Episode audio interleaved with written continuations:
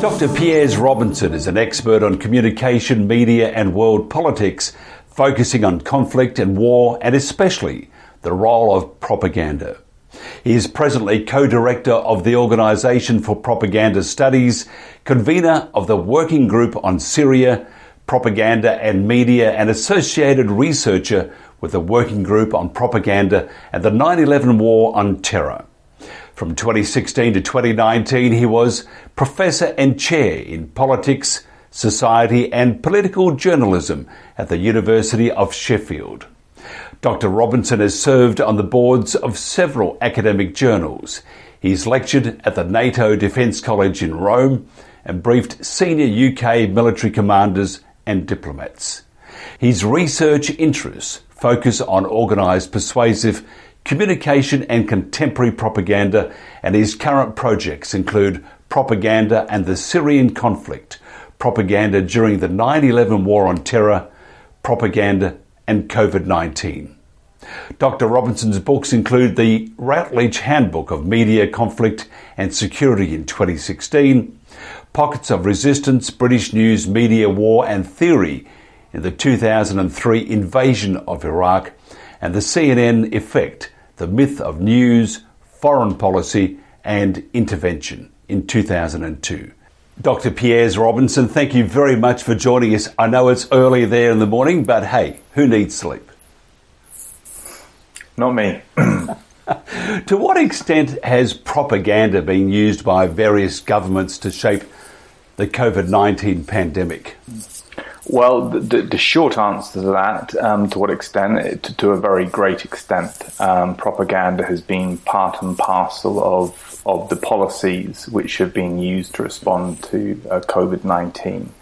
Um, it, it, wouldn't be an underestimate underestimation to say that this is probably one of the biggest um, propaganda operations that we've seen in history because of the global nature um, and because of the resources put into it. Um, but it's been very extensive and I mean, perhaps before anyone thinks this is wild speculation, it, it was pretty clear from the beginning um, that propaganda was being employed. And so in the UK, um, the SPI-B, the Behavioural Psychologist um, Advisory Board, who advised governments, documents which they had produced um, came out, which talked about use of the media to um, increase fear levels amongst the public and also talking about a range of incentivization and coercive measures used to try to get people to um, support or buy into lockdown and so on. That came out very early on, um, those documents in the UK context. Um, other very, very clear indicators that sort of propaganda was being employed was the fact that very early on, big tech, Facebook, Twitter, uh, YouTube, um, agreed to come on board with censoring um, various uh, arguments against lockdown, for example, and quite people questioning um, COVID nineteen, uh, and and that was that was done you know above board in a sense. And in the UK, you had Ofcom, the broadcast regulator, actually you know specifying that the broadcast media needed to stay in line um, with advice from the government. Um, and, and, this all came out you know, fairly early on during the pandemic. And obviously, from the point of view of the governments on one level at least, this was seen as well when we have a, a, a, major crisis or what was perceived as a major crisis, and we have to pursue these um, propagandistic methods in order to deal with it. And, and, I guess that's the kind of sort of the justification for it initially.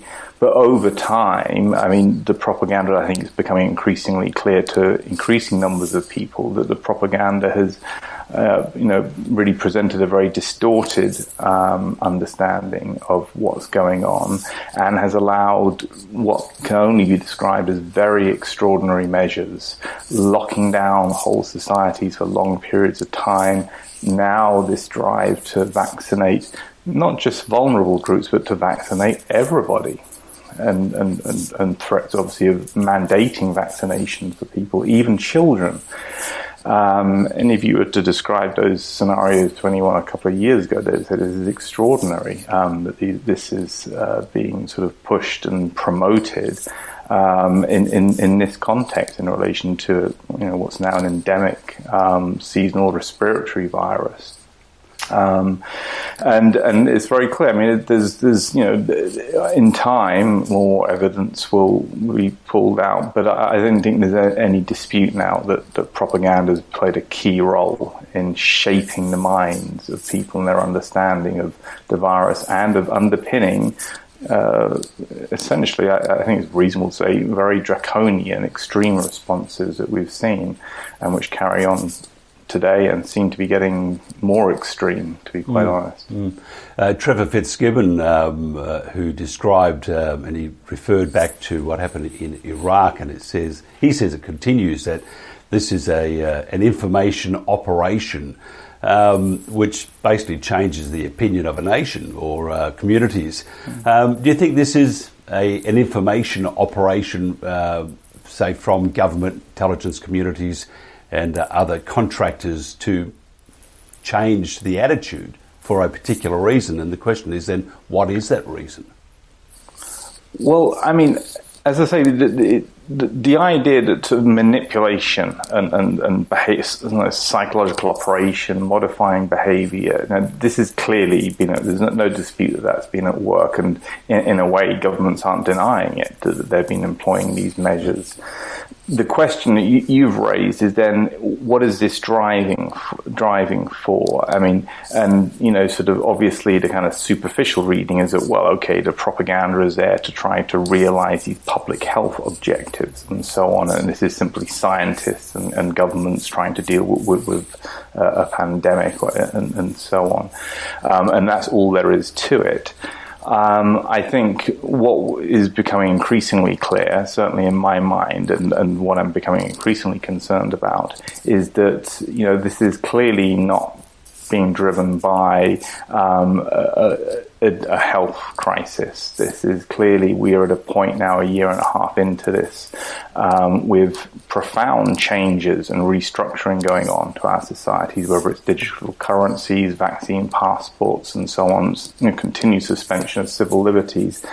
That what we seem to have here is uh, political actors, or if you want to describe them as that, exploiting the circumstances for political um, objectives, political and economic and social objectives. Um, I think, you know, w- without getting into any particular sort of theory about what's going on, I mean, it's certainly very clear, for example, just to focus this point that organizations such as the World Economic Forum have had a very specific vision from the very beginning about how to respond to uh, COVID 19 and a very specific vision about the future. Um, talking about the fourth industrial revolution, um, smart cities, and so on. And it, what it appears to be the case is that actors such as that are using and exploiting COVID for substantial political, social, economic restructuring. And of course, where propaganda comes back into this is that if this is the case, and this is looking extremely, increasingly likely this is the case, then all of this is being done without any kind of re- realist or any kind of democratic scrutiny, without any kind of awareness from publics, because people are thinking this is all about a virus and people are scared and terrified and, and parliaments and, and law, lawmakers are, are, going along with the agenda, as is the mainstream media and academics. And so all of these changes, which these elements out there, such as the World Economic Forum, are trying to push through, are being done without any meaningful um, attention from the public or, or democratic mm. scrutiny. And that's the most scary thing about this. We're going, I mean, you know, to, to, become more speculative, it looks like we're going through massive changes now, absolutely huge changes. Um, and everybody's, as it were, caught in the headlights of panic over a virus, um, and they're missing the really significant, important things which are going on. Um, and you know, as any Democrat would, would tell you, that's very, very dangerous. Terrified populations, mm. distracted, um, creates a huge opportunity for powerful entities, um, big business, governments, and, and so on, or people with agendas and who have power to realize that. Um, and as much as I've I've hoped for some time that this is it's just a health emergency, they've overreacted and it will come to an end at some point. That doesn't seem to be the case anymore. You know, we're, we're moving into um, yeah into mm. pretty um, worrying territory now. Mm. Um, in terms of what we're seeing, how governments, in, in certainly Western governments, are behaving. The the mask. I mean, is it is that part of the the propaganda, the visual? Because you know we know it doesn't work. Uh, and I, have shown people videos of, of uh, people that we've interviewed who've done demonstrations on the efficacy of the mask, and it don't work. It's but is that just the to remind them of the fear part of the whole well, propaganda the, mechanism? In the UK, there's a very good book has been written by um, Laura Dodsworth a state of fear, and, and she uh, managed to interview a number of people, behavioural psychologists who, who were working for the government, and and and Laura sort of I think managed to get this kind of access to these people because she was seen as sort of you know, uh, uh, sort of not a political scientist, not not a hard nosed aggressive investigative journalist, but just somebody who wanted to find out what was going on, and and my understanding is, is that you, and I, I, don't think this is particularly controversial that, that the mask was primarily primarily about um, keeping people's fear levels up, making constant reminder that, as you say, the effectiveness of them, according to people who look at this, there's very few studies which suggest that they stop the virus in any meaningful way. That it's really more about just trying to sort of keep the virus at the forefront of people's mm. minds. Mm. Um, so yeah, that, uh, exactly as you describe, and uh, in my understanding is that that's not particularly controversial anymore, and uh, uh enough sort of behavioural scientists have opened their mouths and said, "Well, yes, that's what it uh, is. What it's mainly about," mm. um, and that's pretty. You know, I mean, I find that really alarming. That, that we can have, you know, that my daughters can have to go to school and have to wear masks all day long mm. for those reasons. You know, this is this is extremely worrying um, uh, that that we're in this situation, and, and so many people think that they need to wear a mask when this is not really about, it seems, it's not really about protecting people from a virus. It's simply about um, managing their perceptions mm. and ensuring that the fear, the anxiety of, of, of the virus is ever present. Um, so, mm. yeah, I think it, it lives. It, many people argue it is part of the, as it were, the psych, psychological dimension of this. Is the um, part of the uh, propaganda mechanism here to divide also because uh, back to the mask. I mean, it's it's truly amazing the the people that will now we call it dobbing in uh, to the authorities that the neighbour or someone's not wearing a mask or they'll do a you know, in the states it's a nine one one call here it's a triple zero call uh, to, to report someone not wearing a mask. But what it does it actually divides. It divides the community. Is that, is that part of, do you think, part of the agenda here to divide and then conquer those that, you know, because, you know, 80% of Australians say that, you know, the masks are great, the government's doing a wonderful thing. Uh, there is there's no contrary view, contrary view out there except for what we're saying. Mm. Uh, part of the, the whole mechanism of propaganda? Um, I, I, think that, this, this, idea of divide and control is one which is becoming more apparent. I mean, maybe not so much in the masks, but what we're starting to see, and actually we've seen over the last couple of weeks in relation to mandated vaccination. And I, I've certainly seen over the last seven or eight days a worrying number of influencers, high profile people talking over social media, talking about blaming um, continued restrictions on the unvaccinated. And this should ring alarm bells for anybody who has, uh, you know, even the, the, the, most basic grasp of history. That you start to talk about segregating, you start to talk about people who are unclean, unhealthy, unvaccinated versus vaccinated. None of this stuff has a strong scientific basis as far as I understand. Sort of all of the, the, the level-headed epidemiologists that, that, that, I listen to, people such as Sunetra Gupta from Oxford are, are, very clear that, that, you know, sort of this idea that the unvaccinated spread or cause a problem and so on is, is, is not accurate scientifically. But that is the kind of message which is being communicated by people who've been pushing the agenda from the beginning. And that will create divisions and you know we've been in this place, this kind of place in in in history, and it ends very very badly when we start segregating people and we start using that language.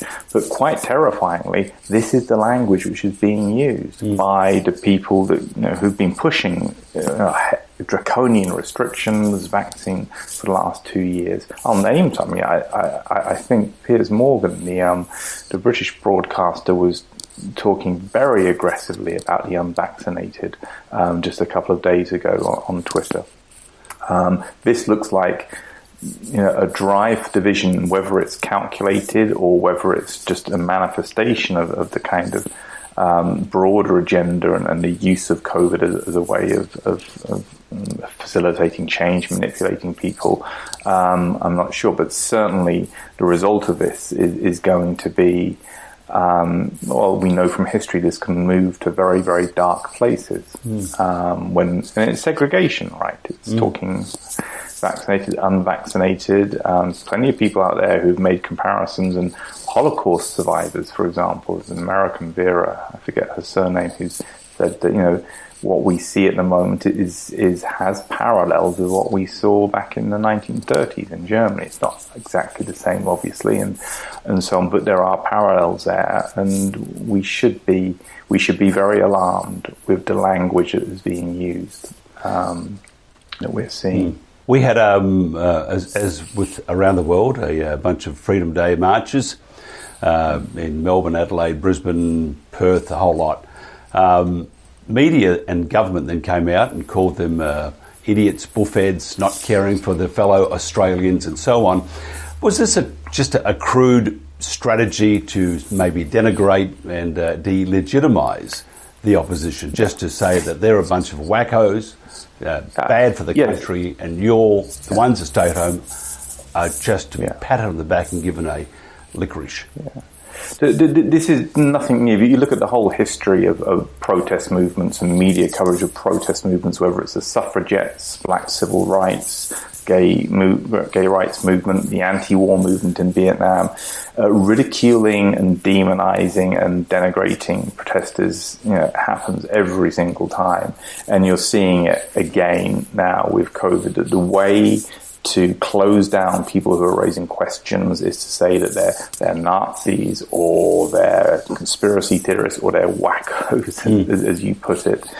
And and so what we're seeing is is what you we see again and again in anti-war movements, other other movements which are people trying to push back against power.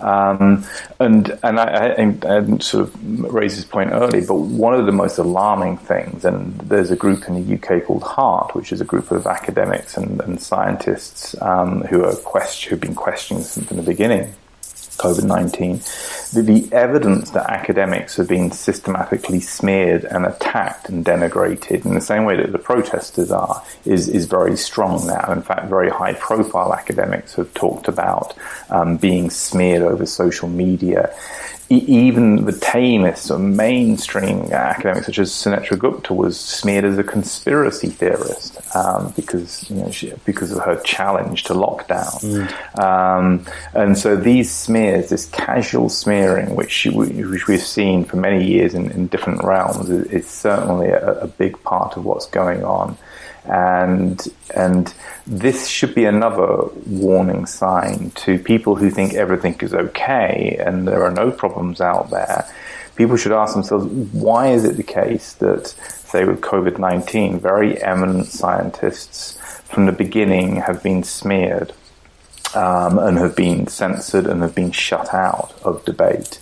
Uh, that tells you something. That tells you that Um, this isn't a rational response that's going on. This is a propagandized response, and, and it's being carried through by shutting people up, by humiliating them, smearing mm. them, and so mm. on. As as people such as myself have experienced in, in the territory of covering war and, and propaganda in war, you, you, go up against a war or you question the foreign policy of your government, you get smeared. Julian Assange, for example. Mm. Terrible. He's just against him he was just a messenger. I mean, it's a. Um, but again, part of the information operation uh, or the propaganda operation, which leads me then to the media. I mean, we say mainstream media, but I probably say almost 98% of the media uh, has the same narrative. Um, and they're supposedly our gatekeepers to protect us from mistruths and, and so on. How, uh, how do they get mainstream media or the media then to be part of this whole propaganda exercise or the whole COVID 19 exercise? Well, I mean, in, in the UK context, and, and this is probably the case across other democracies, in the UK context, I mean, as, as I said, I mean, there are structural constraints put in straight away. Ofcom um, required the broadcasters to stay within the, the parameters of official guidance. So, um, you know, you have a, a, proclaimed emergency situation and you have the Ofcom uh, um, regulating the broadcasters to keep them in line. Um, so, so you, so you have that being implemented straight away, but but the question of the mainstream media, I mean, as this is my sort of old sort of sorting territory as, as, an academic, the political communication literature on the mainstream media for, for decades has, has, evidenced the fact that mainstream media have a very close proximity to political and economic power. Uh, and you see this at its most extreme in, with, with, wars and foreign policy, but it applies across across the board. Um, and and the reality is, you know, mainstream media. Um, that they operate within the same circles and so on as powerful groups and governments, and they share to a large extent the same outlook. They rely upon each other for information, and so you know. And I think I mean Herman Chomsky's propaganda model, of course, is a classic sort of articulation of this. That for a number of interlocking reasons, um, journalists just they're not as critical as they should be and they're not as independent as they should be. Um, so it's no, in a way, it's no surprise that with COVID nineteen that they've been reluctant to go against um, what the government's claiming or arguing, and certainly when there are there are structural constraints being brought in, and then a huge propaganda campaign. Um, you know, it's no surprise that um, journalists are intimidated same applies, okay, for academia as well. I mean, I know full well from working in academia for 20 years how much academics self-censor. And this is some of the commentary which has been coming out from the scientists um, who've been trying to question lockdown, for example, trying to question mass vaccination um, is that they say that you know they come up against pressure within an institution. Stay with the program is, is, is one of the words I have from an American scientist who's been smeared. Was that you know you have a kind of a groupthink mentality emerging. You have funding streams going in to do certain kinds of work, and it becomes very very difficult to, to go against that grain. Um, and and so you see this in the media, you see it in academia, and frankly, I mean, I started this by saying this this is probably one of the biggest propaganda operation in, in history. We are seeing it across the board. We are seeing um, lawmakers, parliaments being incredibly timid and and simply not engaging in the kind of scrutiny and questioning which they should be um, passing policies, you know, mandating in the UK just last week, mandating of compulsory vaccinations for care home workers. Um, in Parliament, the government introduced that bill at the last minute, almost no time for debate. The, the House of Lords passed it and said that we've got no sort of risk analysis of this, but we're passing it anyway. Mm. This is not democratic scrutiny. And so I, I, think we're seeing all of our institutions in society being bent to this propaganda campaign and not not providing the kind of resistance or questioning they should be. And I'll stop in a second. And, and, and that's probably why we have the number of people that we do now going out on the streets. We have political parties forming. I know in the UK and Germany and the Netherlands, new political parties have formed, quite broad based, in order to try to um, challenge the, the, COVID response, but also in, in Germany, dieBasis is, is, is, about saying, well, we've actually lost, most of our democratic institutions are hollowed out, and most of our institutions in society are hollowed out. We, we have to get democracy back. Um, and so I, I, think this, this kind of the, the, the, failure in the face of the COVID-19 propaganda, I think is, is leading to the people on the streets, and it's also leading to political parties being formed. Mm. Um, and I suspect that will continue. Um, it's but to to get their message out, you know, sure there are, there are people like myself. Um, there are some on um, uh, cable in the states, such as uh, T- uh, Tucker Carlson, um, but and and Glenn Greenwald gets his stuff out. But there seems to be those people far and few getting that consistent message out. One without the hysteria, because in my opinion, you throw in the hysteria bit, and you got then you have got a, a non-event because people just go wow, hysterical. So if we only have a a an, a, a, a very small window or only a number of devices then to get our message out because Google with the search engines, YouTube, which is the the largest viewed uh, video hosting program in, in the world. We have governments with their constant advertising. We have the, the, the, the fear with, you know, of getting the virus and so forth. How do we get the message out there? Because we only have a small window and we're like little fragments and this great steamroller just, just keeps going and going and we're out there saying stop, stop, stop and it just keeps going. So how would we get that message out and have impact? Well, I think at this point, this situation, and and you know, in, in all of my life and in all of my experience, I, have never experienced anything as, as worrying and as extreme as what we're seeing at the moment. You know, you're not going to be able to sort of rely upon your local politician or your mainstream media to suddenly pick up this issue. That we're in a phase where where people need to um, as it were, mobilize, and I think that's what we're seeing. And and so you know, and that means that you're no longer relying necessarily on mainstream media. You're not relying upon them at all. You're not relying upon your existing political parties. You're saying people need to get out and start organizing and communicating. And and that's probably the key point I'd make here is that for sure the mainstream media are, pushing out a certain line to a very large extent. Although that's not entirely uniform. There is, in the UK, there is some mainstream media which is now beginning to seriously question what's going on. The same is the case in Germany as well, and also a little bit in, in, in the US. So I think that is starting to change.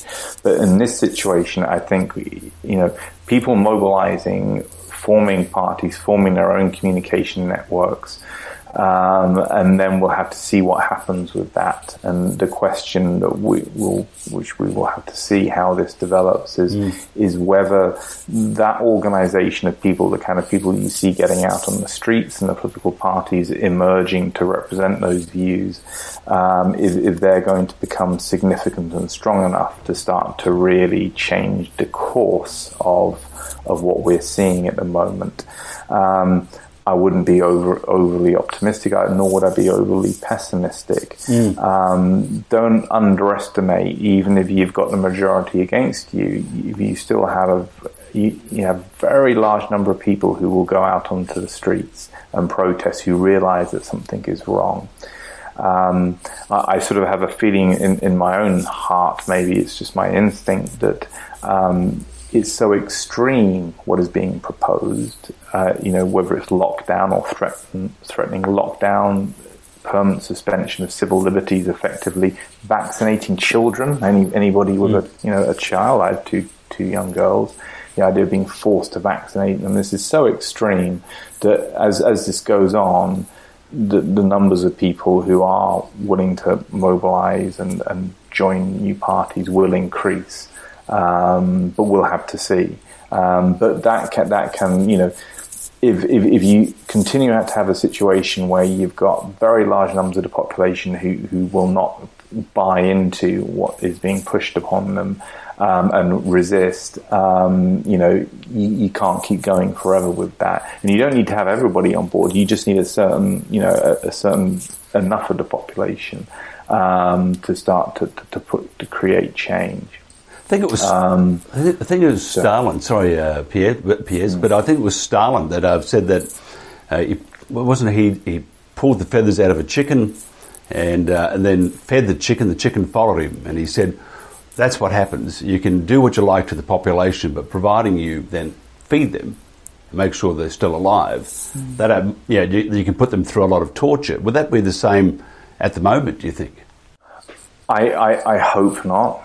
Um, I, I, think that um, we, we, can't say for sure what is going to happen. Um, what I mean, my my guesstimate at the moment is that the, the, this the propaganda around COVID nineteen is quite a fragile um, propaganda bubble, and they've, in a sense, elements who have been pushing this have bitten off possibly more than they can chew. Um, and so the idea that you can keep enough people on board by just making sure they're they're fed and so on, and that people won't be upset about restriction of liberties, they won't be upset about vaccinations which are unnecessary being forced upon them, um, and so on. I, I, suspect that the kind of anger uh, towards that will will will will not be placated um, in enough people. Um, but it's very difficult to tell. I don't know how coercive governments are going to get. I mean, mm. who would have thought a year and a half ago we'd be at a point now where governments are talking about mandating vaccination?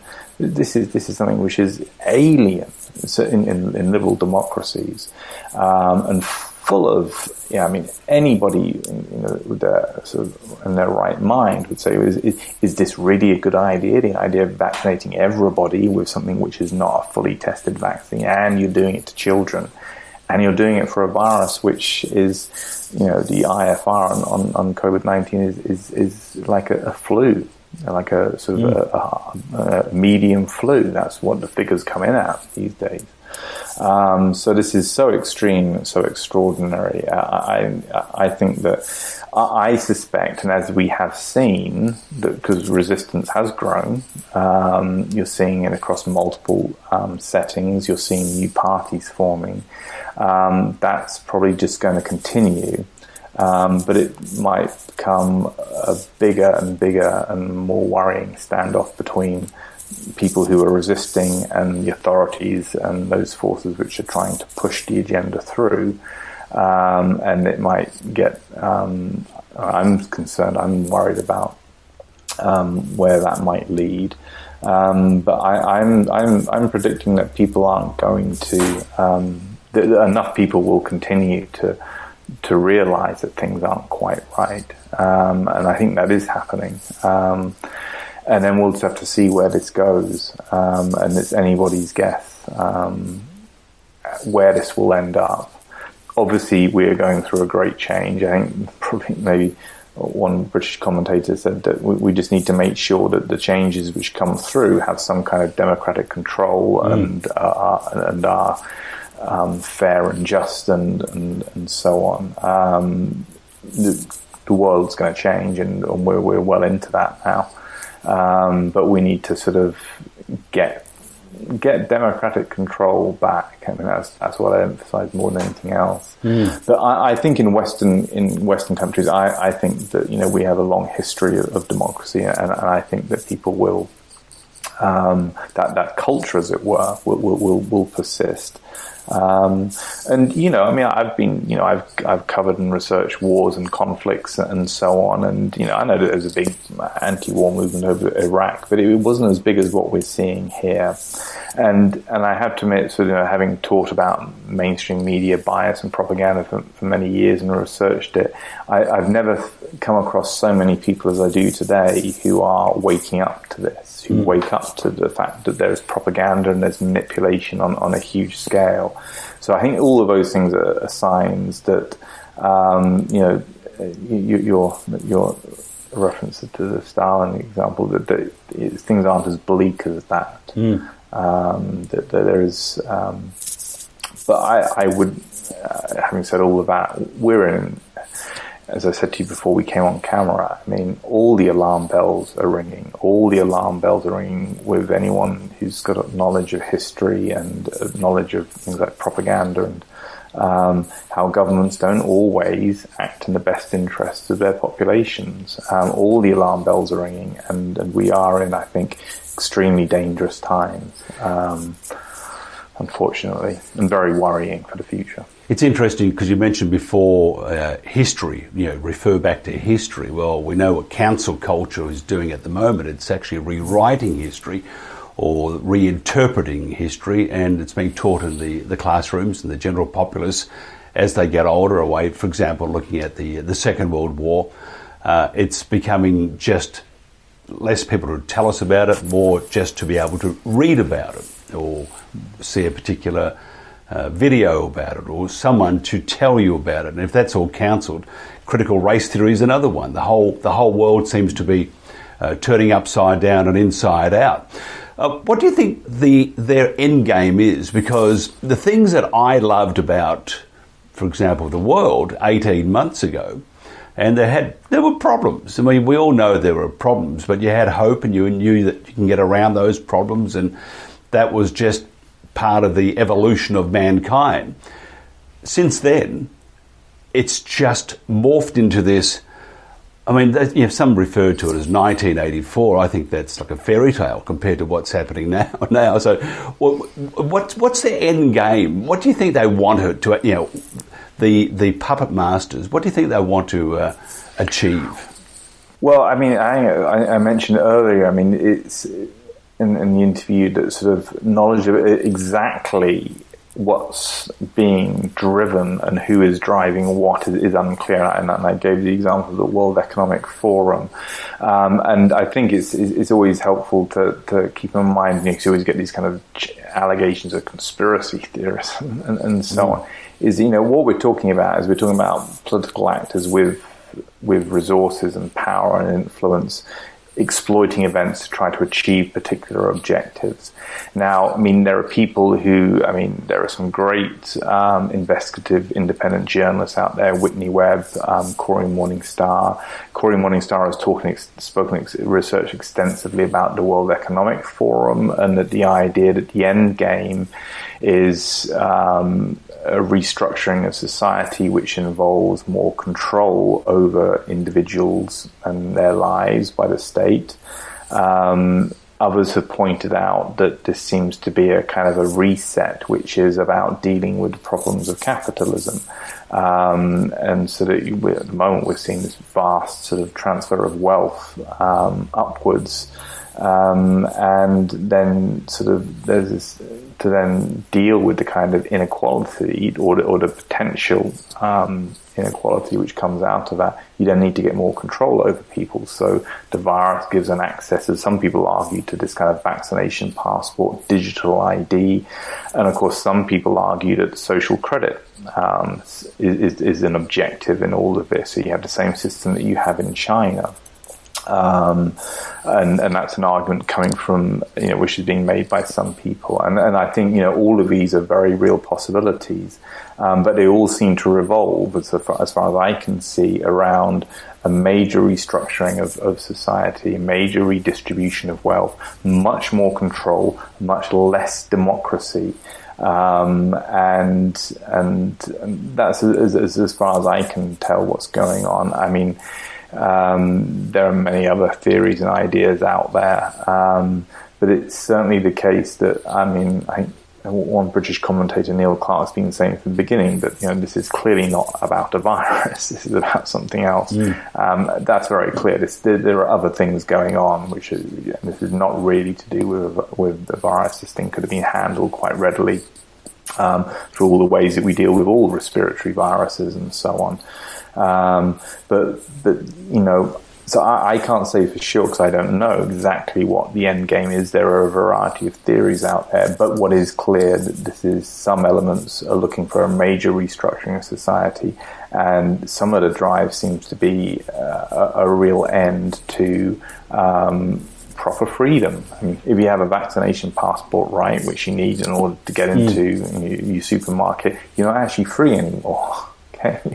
You're being controlled, and then of course that kind of technology gives, as you see with the Chinese social credit system, gives tremendous power to the state. Digital currencies, of course, that's the other thing which seems to be coming in um, digital currencies gives tremendous shift in power to, um, to, to, to, states, to governments. Um, this is all pretty anti-democratic. Um, and, and maybe that's one thing I say for sure we seem to be facing is, is a pretty fundamental loss of, of democracy and freedom. Um, and for all of us who think that democracy and freedom is generally, generally speaking, a good thing, which is which I'm one of them, um, and so on, that's extremely worrying. In uh, in Australia, just wrapping up the um, uh, Queensland, well, they've all got the QR code, and uh, in uh, Western Australia also. Um, two things that came to mind. One, the uh, premier there, who truly is, if you were to use the word buffhead, it would probably apply beautifully. Um, but anyway, McGowan says that uh, the they would not use that information to infringe upon people's rights, and came out that the the police were doing what police do, and they they were catching people coming into Western Australia using that that data that was available, and in Queensland. Um, mm. You know, funny things happen at the gym. I was there looking after the temple, which I probably should ask for my money back because it's not working. But anyway, and on mainstream media came this uh, this bulletin once only, not on anybody else, and I'm sure the girl got smacked for uh, reading it. The person that wrote it said that the QR code here had a breach, and I thought, oh hello, and said, but not to worry, the breach was done by the police. I thought, okay, so uh, there are many, many of us now who don't use that particular app. So uh, we'll probably be outside the supermarkets uh, with our hand out um, trying to get some food because we won't be able to get in. Um, just uh, the last thing um, train coming towards us. Um, is it a train or is it the light at the end of the tunnel? We can't tell at the moment. I think we are at a pivotal moment. Mm. Um, and let's just focus on ourselves in, in, in the West in, or in Australia, New Zealand, and so on. I, I, think liberal democracies are at a pivotal moment now, and what happens is is down to how people resist and how much force, as it were, coercion the authorities use, um, and it could go either way. So I don't know whether we're, we're sort of heading into whether it's a steam train or whether it's light at the end of the tunnel. Um, you know, and and as this, and perhaps you know, the most clear answer is that we don't know. It is not known at this point how this is going to play out, and this is why it needs people to mobilize and realize that something is wrong beyond COVID nineteen, um, and then start to, um, as it were, educate themselves and, and to and to engage. Mm. And and just quickly on your thing about the QR codes, I mean, we should have all learned a lesson after 9-11 with the Patriot Act and with bulk surveillance, mm. as Edward Snowden and so on. Governments, if they can get away with it, um, will exploit all of this just as they did after 9/11 with mass surveillance, you know, monitoring mm. everybody, everybody's communications, digital communications being effectively um, open to government access and so on. Um, and so, do we really, you know, governments will. But this is a basic rule of liberal, liberalism and what liberalism and democracy is about is that you know you need to stop governments from getting too much power. Mm. And, and when they do, mm. we end in very we go to very dark places. Hmm. Um, so, watching a show on TV, it's called Debris, and the guy puts on a um, uh, one of the uh, bad guys wears this lead outfit so he can't be surveyed um, or, or, surveilled. Well, maybe uh, you know, lead outfits could uh, be the, the way of the future, just so that Big Brother can't find out where we are. It gets pretty warm though. That's a problem it gets pretty warm. I, I, wouldn't rule out people starting to form communities outside of mm. if, if, this carries on. There's already people talking about this, talking about buying areas of land, forming communities mm. which get out of the grid, mm. as it were. Um, hopefully, it doesn't come to that. Um, and Dolores Cahill is one of those. Oh, right. Okay. She, yeah. Yep, she's um, a lovely lady out there fighting for the, uh, for, you know, for the good cause. Dr. Piers Robinson, thank you very much. Appreciate the time. Uh, you now have permission to go to bed. Thank you very much. Good to talk to you.